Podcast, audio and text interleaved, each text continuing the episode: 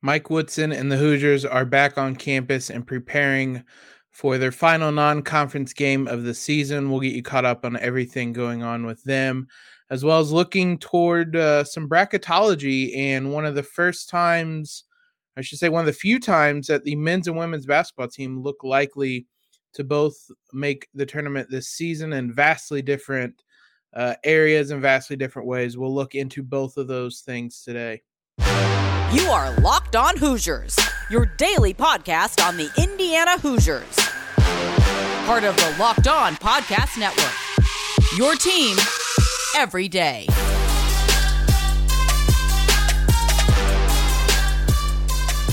What is up, guys? It is Tuesday, December 28th. This is Locked On Hoosiers, your daily source for IU athletics news, analysis, reactions, previews, recaps uh, everything you guys could want. I'm your host, as always, Jacob Rude. Thank you guys for making Locked On Hoosiers part of your day and your first listen every day. Uh, just a reminder that Locked On Hoosiers is free and available on all platforms, including YouTube at Locked On Hoosiers. Today's episode is brought to you by Sonos. Sonos is the official sponsor of ESPN College Football. Go to sonos.com to learn more. As always, guys, you can subscribe to Locked On Hoosiers wherever you listen to your favorite podcast at. Uh, also, go follow us on Twitter at LO underscore Hoosiers and on Instagram at Locked On Hoosiers. As I mentioned, the uh, men's basketball team back on campus after the holiday break. Mike Woodson had his radio show on Monday. We'll bring you the highlights from that uh, the noteworthy stuff as we uh, near the Hoosiers returning to the court on Wednesday in their final non conference game before diving headfirst all the way into the conference season the rest of the way out. It was not a ton of information in the uh, radio show this week. Uh, the players got back in town on Sunday, the day after Christmas. Uh, they practice on Sunday and on Monday as well. Uh, Mike Woodson reiterated that he is going to keep it in house.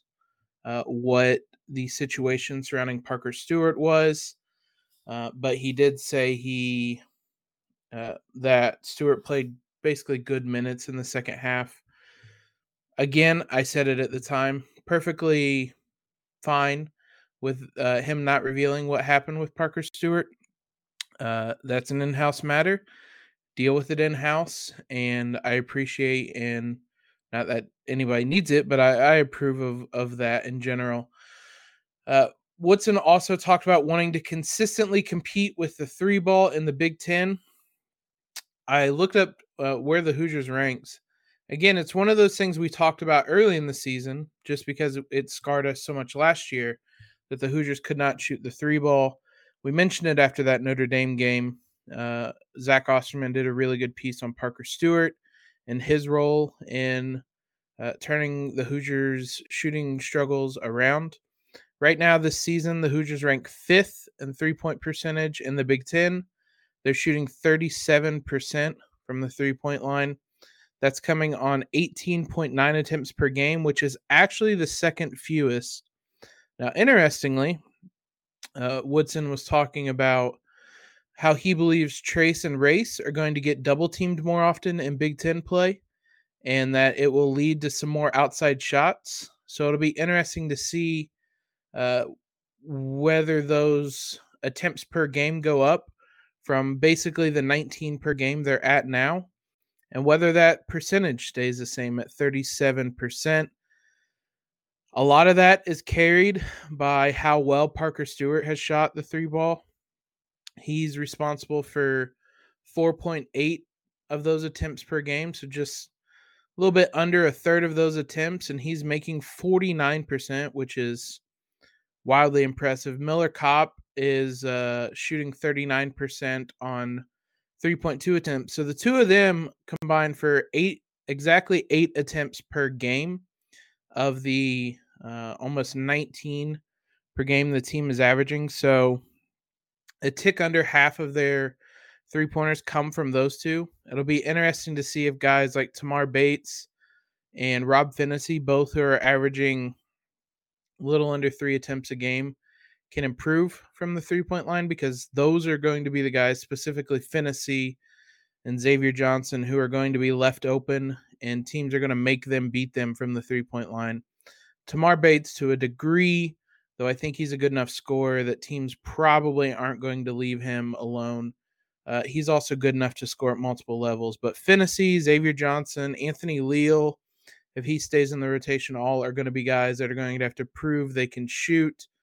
Uh, speaking of kind of shooters, guys that hopefully find their way back. Um, Trey Galloway, Mike Woodson gave an update on. Uh, he is practicing again, although I believe Woodson said he is not taking part in kind of the physical contact stuff. Uh, but that will be the next step in practice. Uh, his quote was, "He's uh, quote not he's not too far away. I don't know when he'll actually return, but he's close." Uh, we mentioned at the time of the injury it would be early January, uh, just based on the timeline that they gave. I believe it was six weeks, just kind of based on that timeline. It would be around that Ohio State Minnesota game, I believe.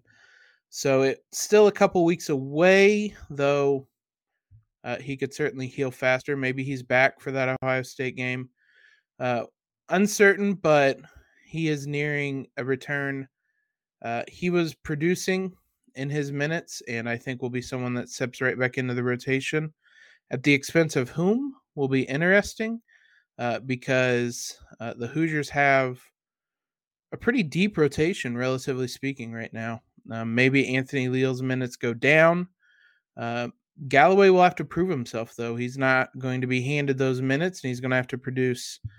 Um, also, on the topics, we we talked about how three point percentage was something we talked about early in the season.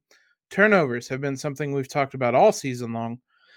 The Hoosiers, a trend I had not noticed of late, are averaging just 13 turnovers per game over the last five games, Woodson said. Uh, he's happy that those numbers have started to come down.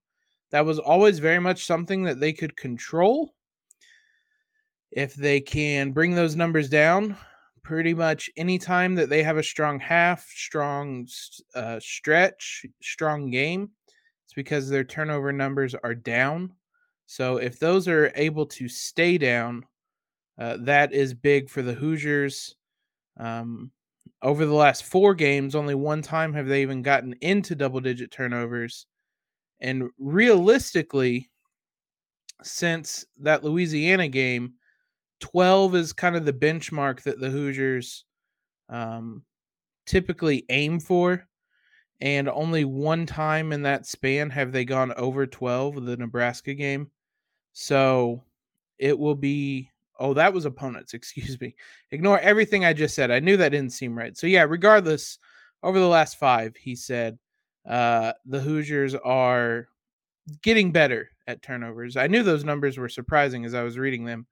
Uh, I'm still I'm still in holiday break mode. Forgive me. Regardless, though, over the last five games, they are indeed only averaging 13 turnovers per game. So that Wisconsin game, for everything that went wrong in that game, they did only commit nine turnovers, which we mentioned on the night. Hopefully, it's a sign of progress moving forward because uh, it was really, really ugly. Uh, in the uh, seven games to start the season, the Hoosiers were averaging an impossible 16.1 turnovers per game. So that number's coming down. Happy to see that. So, nothing else Mike Woodson really talked about on uh, Monday. The Hoosiers will be in action on Wednesday against UNC Asheville. We will preview that game on tomorrow's episode. Uh, but for the rest of today's episode, we're going to look at bracketology for the men's and women's basketball team. Uh, right now, both are projected most likely to be in the tournament. So we are going to uh, take a look at the situation for both teams. We'll start off with the men's team here in just one moment.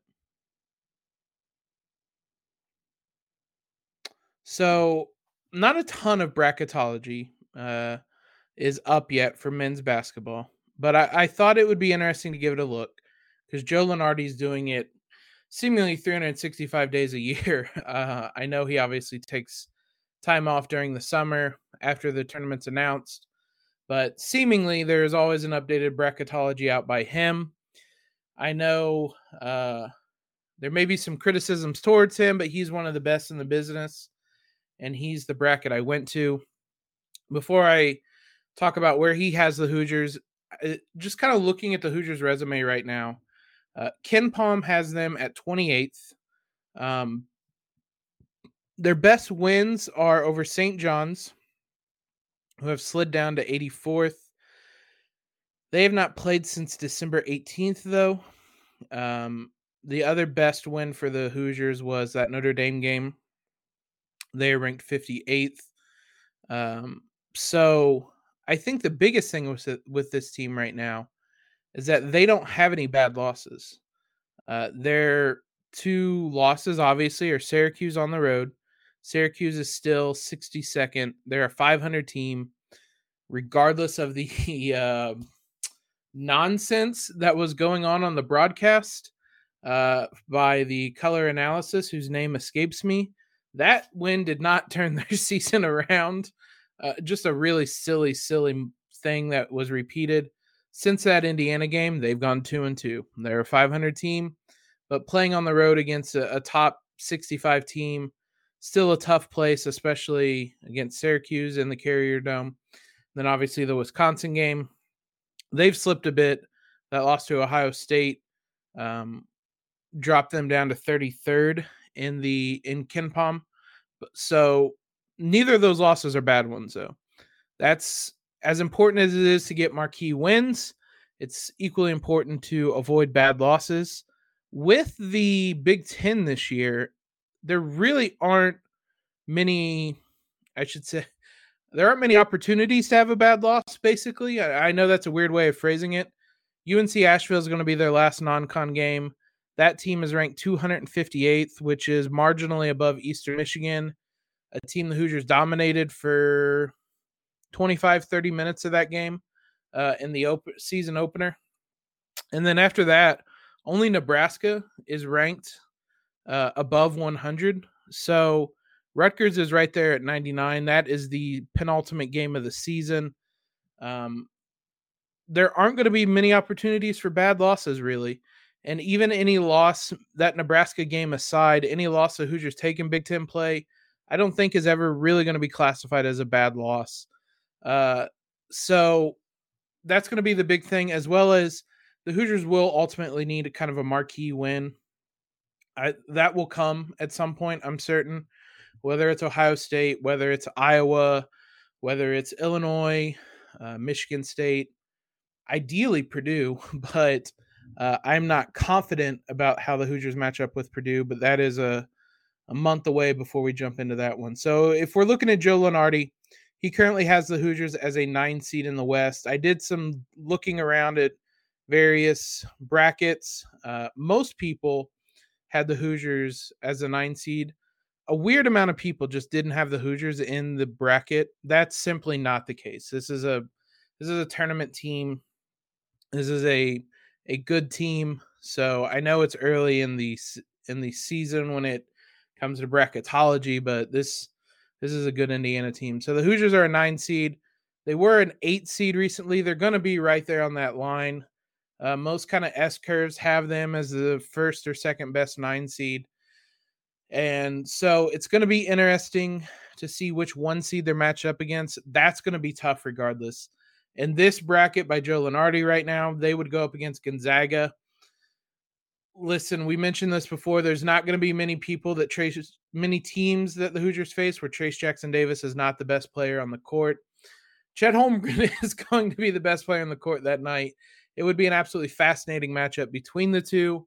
Uh, we talked on Monday's episode about Trayce Jackson Davis's kind of NBA prospects, uh, where he would fit in the draft. If he goes up against Chet Holmgren and holds his own, especially defensively, that's going to be a game a lot of eyes are going to be on, uh, and that would be a chance for him to make a big impact. But uh, we mentioned the last time I mentioned bracketology, they were playing Duke. That's going to be a very similar situation. it's going to be interesting because most likely Purdue's going to get one of the one seeds, and the Hoosiers are not going to be matched up in their bracket. So it kind of limits who they're even going to be able to go up against. I saw a couple of them uh, match up against Baylor. Uh, right now, the West, they would be sent out to Portland, about as far away from here as you could imagine. The Hoosiers are not going to be in a position where they're going to have any kind of leeway or say in where they play especially when they're in that eight nine seed. They're going to play wherever the bet the one seed uh, is closest to. So I don't really see Indiana moving out of that. At best, I could see them maybe as a set six or seven seed, but I think that's really stretching things. I think as an eight seed is probably their realistic spot. Best case scenario, you're looking at a seven seed, uh, somewhere around there this is going to be the area the Hoosiers are in. They're going to be kind of safely in the tournament, but also uh, not really j- just kind of one of those middling teams, basically. And I don't know. I think it it would be fun to get a shot at one of the number one seeds, even if it might mean that they lose badly. Uh, I would rather do that, take a swing at the at the best teams, than to go in and play as a seven seed and uh, lose or play as a six seed, even lose to a two or three seed, something like that, where not as many eyes are going to be on it. Let's take a swing at the at the best team and get it. Uh, the only other bracket that I know a lot of people reference is CBS Sports and Jerry Palm.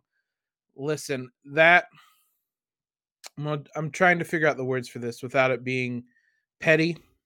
Um, Jerry Palm has never favored the Hoosiers in any sort of respect. I the, uh, that's all I'll say on that. Uh, he does not have Indiana in the uh, in the tournament at all. Uh, very silly. Uh, he is a Purdue graduate. the, again, I, I I am trying not to uh, to put my foot in my mouth, but he doesn't have the Hoosiers in the tournament. That again, that's kind of a litmus test for how much um, I read into your opinion, basically. He doesn't even have the Hoosiers as one of the first four out. This is a tournament team right now based on their resume. Simple as that. So it'll be interesting to see how this team stock improves. Again, I think the best thing is that there's not going to be a lot of spots for bad losses, and there's going to be a lot of opportunities for uh, some uh, a marquee win or two.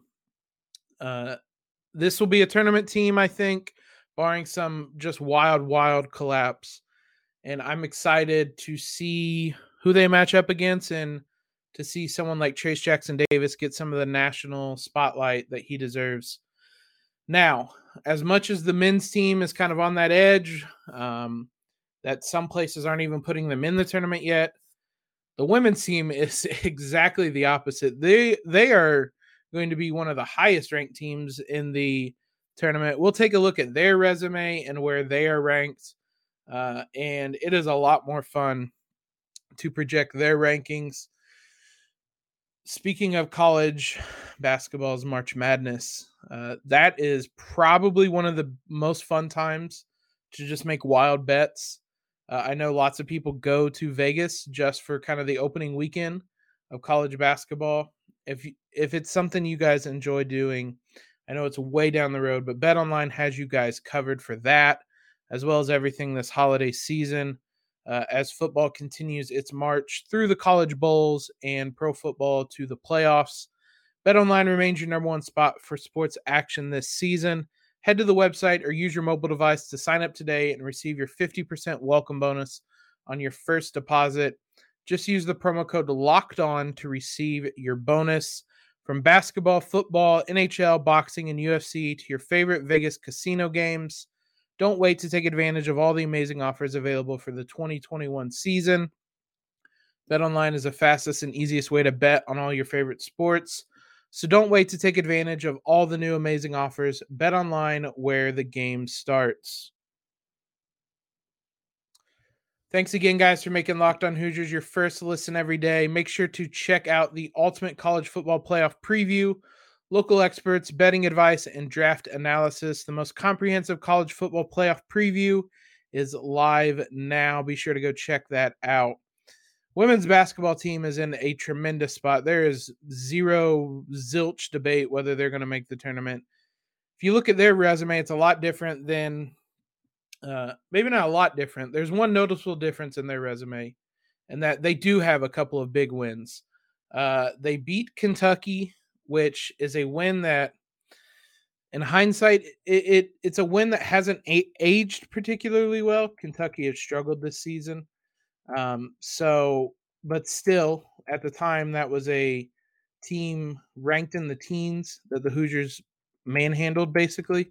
Similarly, their best win is the win over Ohio State on the road, where they just smacked the Buckeyes. Uh, along the same lines as the men's team, they don't have any bad losses. When you look at the women's bracketology, their two losses are to two of the number one seeds, NC State and Stanford. Uh, the Stanford one on a neutral court, NC State at home. Uh, no bad losses at all. They're going to get their chance at a marquee, another marquee win, I should say, on Sunday when they face Maryland. Maryland has slipped a little bit this year. Uh, they are maybe not even the biggest contender in the Big Ten for the with the Hoosiers. Michigan might be up there, but all three teams figure to be at the top. There is no KenPom when it comes to women's basketball. So I looked at the net rankings, which I know I think the net rankings are pretty silly, but that's really all, all we have with women's basketball. The Hoosiers are currently 10th. they are um they're they're two big wins. The Ohio State uh, win that is a team ranked 17th. Kentucky, however, is a team that has again uh, really struggled. They are uh, well off the pace this season. They are 43rd. Uh, Maryland is a team that uh, the Hoosiers can get a big statement went on at 15.